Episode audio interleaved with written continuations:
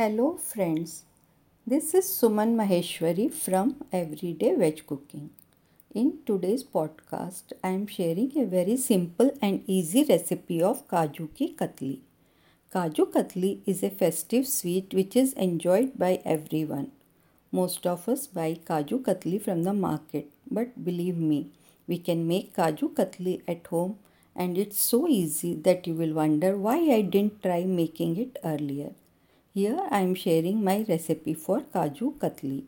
Always remember three important points to make perfect Kaju Katli. Ingredients should be properly measured. Follow proper procedure to grind Kaju else it will release oil and spoil the taste of Kaju Katli. Consistency of the cooked mixture should be perfect. If it is overcooked, it will spoil the texture of Kaju Katli. Now please note ingredients for 30 5 pieces of Kaju Katli.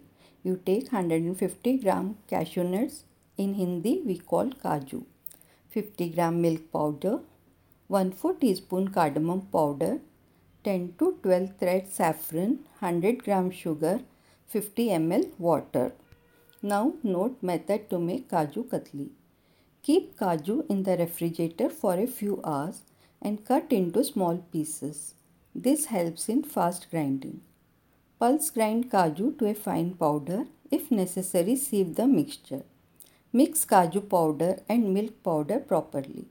In a heavy bottom wok, put sugar and water.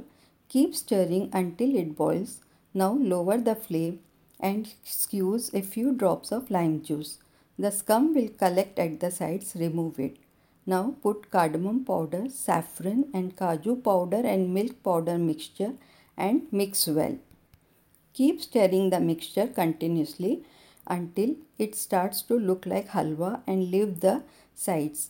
Switch off the flame. This will prevent overcooking of the mixture. Now take a small portion of the mixture onto a plate and let it cool a bit. Then roll it between your thumb and fingers. If it holds shape without sticking to your fingers, the mixture is ready. If the mixture sticks to your finger, Cook it for some more time, but keep checking the consistency. Once you get perfect consistency, switch off the flame. Put 1 tablespoon clarified butter, I mean desi ghee, and continue stirring the mixture for 1 more minute. Now transfer mixture onto a greased plate and let it cool for some time. In the beginning, the hot mixture will be sticky, but as it will cool, it will be easy to handle. Just wait till the mixture is slightly warm. It will be easy to handle. When mixture is easy to handle, knead it with the greased hands and shape it like a ball and flatten it. Now keep the dough ball on the butter paper or plastic sheet and with the greased rolling pin gently roll it evenly until you get desired thickness.